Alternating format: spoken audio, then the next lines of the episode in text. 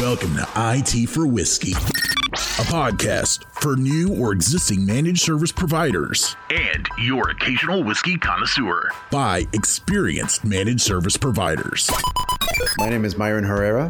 My company is Synetek Solutions. Uh, we are a MSP based out of Dallas. I'm also the CEO of Greenlink Networks, which is a voice over IP uh, channel only uh, based out of Dallas as well. Business started in 2004. Combined, we're about 30 employees. You know, the reason I, I wanted to do this podcast was because visiting a lot of these events, I, I realized that a lot of the MSPs that were starting up were struggling with some of the same things that I struggled when we started our business. Meeting Craig and Joe, we shared the same passion and a lot of the same issues that, that we experienced. So, wanting to take that pain away from some of the new guys, they decided to go with this podcast.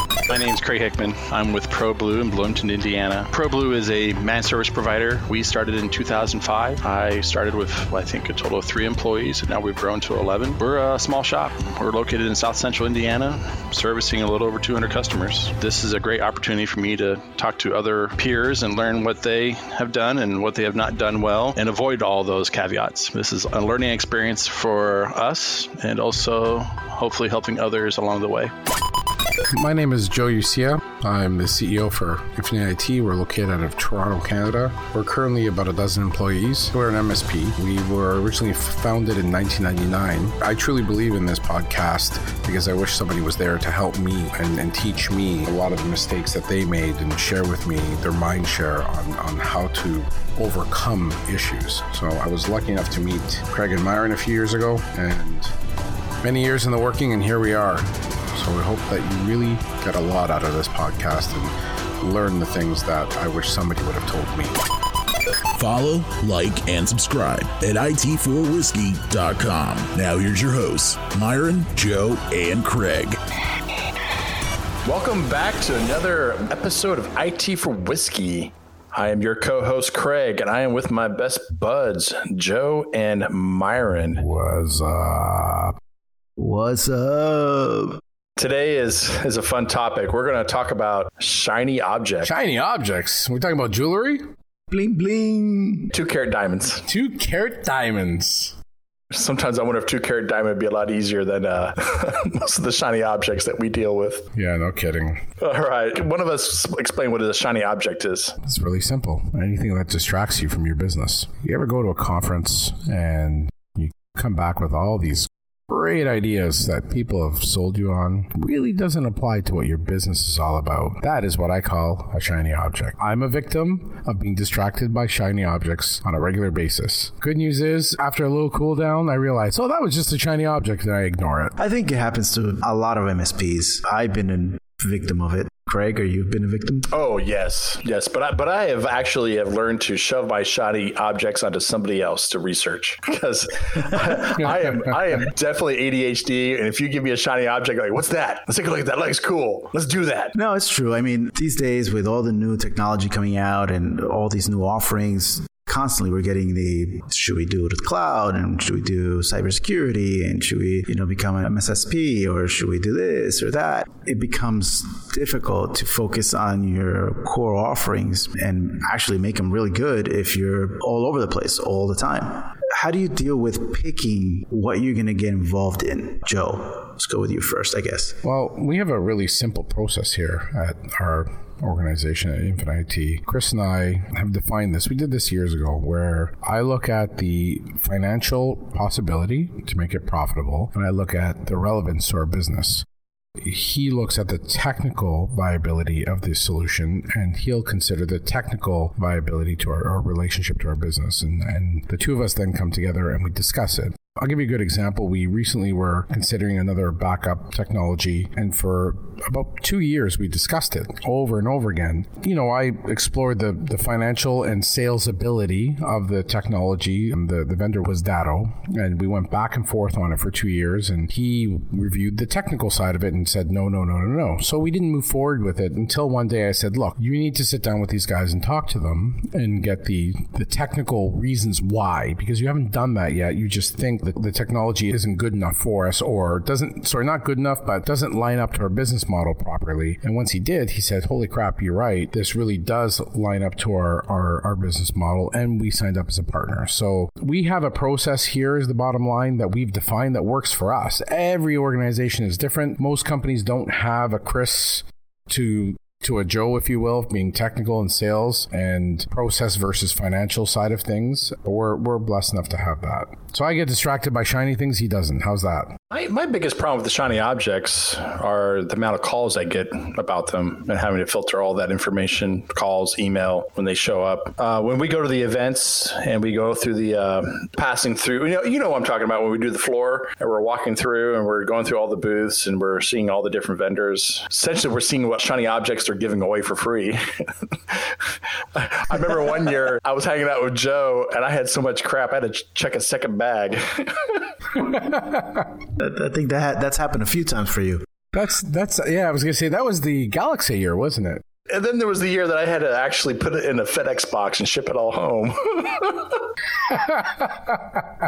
this is actually cheaper than uh, checking a second bag with the airline. So genius. When I talk to a vendor and I'm trying to determine if it's a good product or not, I always ask, "Who are you? How long you been in business? Is this your first time or second time at an event?" Like I'm trying to figure, I'm trying to gauge them how serious they are. And if I've never seen them before, then I'm definitely scrutinizing it, trying to determine if this is something of any value. And then my pet peeve, my biggest thing is there a term commitment? And do I have to buy bulk licensing? Because I hate being stuck with licensing that I am now struggling to sell and trying to get out the door. If I have to buy bulk, automatically off my list. I will not even consider it as an option. That's interesting. I would agree to that as well. To me, one of the things that I always ask is are you channel based only? You know, are you only, you know, selling through the channel or do you have your own sales staff? That to me gives me a pulse of how serious they are about this partnership or relationship with us as MSPs. But even beyond that, even let's let's assume beyond that, how about emerging technologies and how do you stay away from that shiny object? You know, somebody came up with a new technology and you know, oh, maybe I should be selling this. Maybe I should pivot and now become a cybersecurity firm. Maybe I should pivot and now I should, you know, sell cloud storage or whatever the case is how do you pick and choose what you want for your organization? Let's say for a for an MSP that's that's at a point where they got to pivot somewhere to really make a big difference. I'm always looking to improve myself. So you know, talking to you guys and talking to other MSPs is what products and services are you offering and how easy is it is for you to deploy and sell it to your customers. So, for instance, we all kind of sell the similar same services, but we may all do it differently. Joe is a Veeam guy.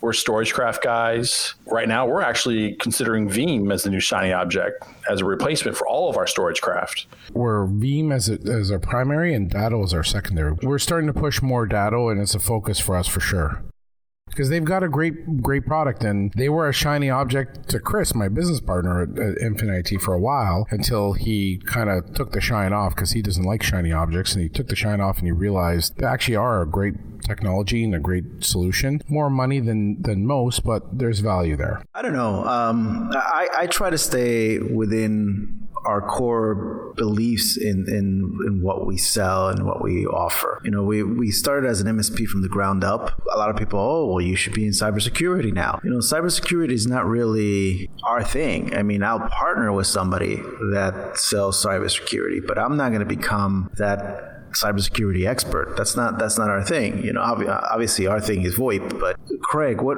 what do you think about emerging markets like that? Like, you know, are you getting yourself into cybersecurity? I mean, how, how are you dealing with that? That honestly should be probably higher on my list here because we do we do a lot of things very well that are our core our core solutions. But the one thing that I think our market needs the most is an expert in the area that does cybersecurity at a higher detail than just your basic backup, antivirus monitoring, and that sort of stuff. You need somebody that can actually do the audit, have you know the recommendation, like the expert recommendation of well, here's the things that you need to do. Um, we don't do any forensics for cybersecurity. Typically, that's outsourced. If someone has uh, they've been compromised, then we have to bring in somebody else to help with that because we're not we're not really set up to do that type of of, uh, of an audit. But I think um, in the today's day and age, with the amount of things that are being constantly hacked and compromised, I think that's definitely a, a strong focus that needs to be done. But but the question is, who do you partner with on that and how do you go about pursuing it without it reducing what you're already doing? Because you know everybody all of us here have a finite amount of resource and it's funny actually that's something that we've done. We did two years ago we started walking down that path. We have a couple of individuals that become security specialized. We are doing pen testing. We are doing you know post um, attack remediation and firefighting if you will. And we offer proactive managed security services. And it's uh, for 2019 for us i actually see that as one of our two biggest growth areas in revenue because it's becoming more prevalent and it's more of a reality today than it was even a year ago. So, Craig, send all those customers to us. We'll take care of them for you. you know, I think it also has to do with your customer base, right? Because not that customers don't need cybersecurity or whatnot, but uh, I wouldn't go as far as getting people certified on that space because I really wouldn't have that much business to throw that way. So it, it, it depends on what kind of business, you know, and what kind of customers you have and what their needs are. It may make sense to outsource that and not have it in, in-house. Just like, you know, some people have uh, voice over IP and they're doing it themselves. You know, if they have the expertise and they have the, the amount of uh, people in-house, then they can do that. If they're, if VoIP is not their specialty, then they should outsource it to, you know, and, and partner with a company like uh, Greenlink as an example, you know, and, and I think that's, that's a good, a good way to stay away from shiny objects that don't, that don't mess up your business model. And, and, and you're right, hundred percent. And that's why we went down that path because because the demand was there and I was outsourcing it, you get to that critical mass that it makes sense to insource it. And so that's why we took that endeavor on a couple years ago. And it has been a very profitable offering for us.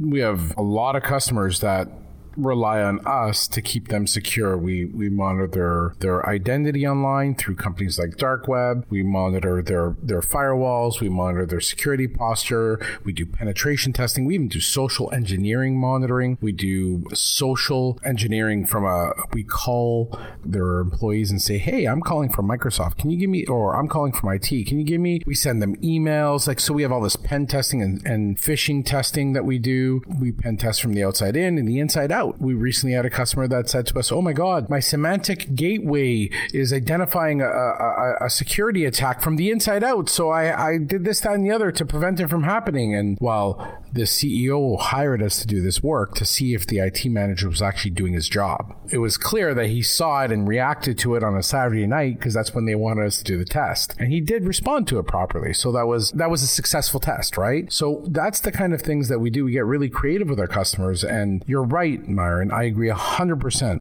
The problem with it is you go to these events and you get fantastic companies that get up on stage. And I'm not going to name names because there's a lot of good ones. They give you a shiny object and you're like, ooh. And you follow the carrot down the rabbit hole and then you realize, wait, this is not my business. It doesn't make sense for me to do this. It costs me too much money to do this. An example for us, we have been a Cisco voice partner since 2002. I will not get Cisco Gold partner status for voice. I won't do it. Or what they call collab today. There's no business case for it. We are a premier partner. We have all the authorizations I need to sell any Cisco voice product. Why should I drop another 100 grand to become a gold partner with the same status? What, to get another $2,000 rebate on the back end, not worth it. So we we stay where we are because I'll never hit an ROI. And our partner manager at, at Cisco agrees. He's like, you're right. There's no business case for it. Like they say, it is what it is. Focus on what you're good at. We have three niches that we're really good at. We do really well in these three areas, and we're going to stick to it. If XYZ company comes to me at the next conference and provides me with a compelling business case and what a great technology. And they may be right. It's a fantastic technology. It's not what I do. Yeah, that I mean, we're not beating the technologies. You know, it's it's just not in maybe in our in our wheel space. Yeah. If any of these uh, vendors are listening to this podcast, if you want Craig's attention, just send him a bottle of bourbon, and you'll get a full hour of me listening to anything you want, guaranteed. Undivided attention. Yes, you will. I will not. I'll have my. I will not have my email open, and I'll have my phone turned off, and I will listen to you for a full hour. Is that what I got to do for you to turn your email off during the podcast recordings? I don't know what you're talking about, man. I'm I'm selling stuff. So, speaking of bourbon or whiskey, what are you drinking, Joe? oh, today I am double fisting, baby. uh, I don't know about this. wait, wait, wait, wait, wait. Hold on. Hold on. First of all, take your mind out of the gutter. What I'm talking about, what I'm talking about is I'm double fisting 1792s. Stop. Like for real, Craig. Come on. Get your mind. Look how Myron's very serious. Well, you can't hear him because he muted the microphone. He's red. First time? First time. I, I've never had this before. You, the two of you talk about this so much. When we did the last recording, I was on our low, like our what we call LCBO in Ontario. I was on their website and I ordered them. They showed up the next day. Had to bring them out for today. I didn't crack them till now. I have a single word that's three letters long to describe these. Can you guess what that word is? Não. Platypus. Uau! Three letters, guys. Come on. I guess you didn't pass grade nine English. So I agree, single barrel is superior to small batch, but I've realized as this podcast has evolved and, and or sorry, as the podcast has progressed, It does. the small batch actually requires time to breathe. And it is, it is actually really good. If you drink it right out of the bottle, You're talking a small batch with a single barrel needs time to breathe.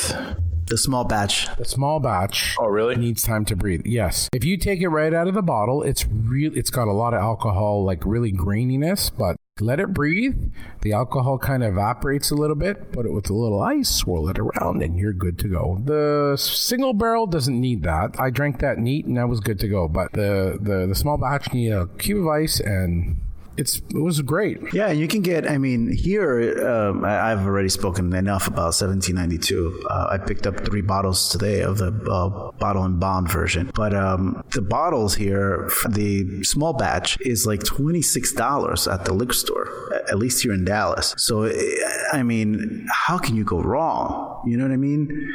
Uh, for something like that. I am drinking Russell's Reserve 10 year. It is 90 proof, and I have to admit, this is actually very tasty. I'm very happy with this choice. Um, I have several other of the. I have three other different Russell Reserves that I've not had yet. Well, I've had them, but I haven't drank them in a while. But for this one, this was um, for me. It was thirty-two dollars for this bottle, which is not a bad price for a quality bourbon. But if you're looking for something new you haven't tried, I mean, I, we talked about 1792 about a bazillion times, I think now. But Joe had not had it before. I think I think the Russell's is very good. I would definitely recommend it. Well, I'm I'm having by Craig's recommendation as his favorite, all-time favorite. I am having a Booker's bourbon. This is very strong. What is it? 100 and It's 128 percent usually, usually about 65, 60 to 65 percent proof, no, 65 percent alcohol. 128% proof. Let me tell you, I'm I'm on my third Oh my goodness! Serving and I am basically yeah, you could tell. What are you talking about, Craig? You're on your fifth. Um, I like to call it time travel. Love it, love it, love it. We're now in the future, talking about technology, even if 10 minutes have passed by. So one of the things that we're we're planning right now, and I know we've talked about this before, but um, it, it's it's getting pretty serious. is We're tr- we're planning a trip to Kentucky to potentially buy a barrel. Well, we're not going to say what it is. Something, something. We're going to buy something barrel of bourbon, Barrel of whiskey. which I'm going to store at my house in the barrel, You can keep the barrel if you want. An empty barrel. It would look nice in my office, though. Hold on a second. You know what I would love to do with that barrel? I would love to chop it up and use it to smoke some brisket. yeah. That would be awesome. Hmm. I'd rather uh, turn it into a table, but I guess we could burn it. All right, guys, we're gonna make this one a real quick one. hey, and, and if you ever, if you guys ever want to go out and get some shiny objects, uh, before you commit to anything, always have a bourbon first. Yes, it does make the decision a lot smoother. Amen. Uh, those listening, you know, follow, like, comment. Please, this is uh, this is a movement. We're not doing any any special marketing. Uh, we are gaining a lot of followers, uh, and uh, we'd like for people to find out about us um, organically. So spread the message. And if you have any suggestions of things you'd like us to talk about, send us an email social at itforwhiskey.com. That's the number four, of course. What topics do you want to hear about? What would you like us to talk about? We'll do some research. We'll give you our experience. We'll give you our input. Love to hear from you. Or if you'd like to hear an expert, Absolutely. we could bring an expert on the show. Yeah, for sure. Correct. Guest speakers as well. Or if you'd like to be a guest speaker, Yeah, I mean, let me tell you, it, it would be pretty cool to hear the stories of other MSPs and how they've, they've built their business. So that's for sure. all right. Ciao. Thank you very much. Take it away, Kevin. That's all for this episode of IT for Whiskey, a podcast by MSPs to help MSPs. Don't forget to spread the word, like, and subscribe at itforwhiskey.com. Oh, wait, wait, wait. Hold on, guys. Who let the dogs out? Ooh, let the dogs out. Could have stopped recording a long time ago.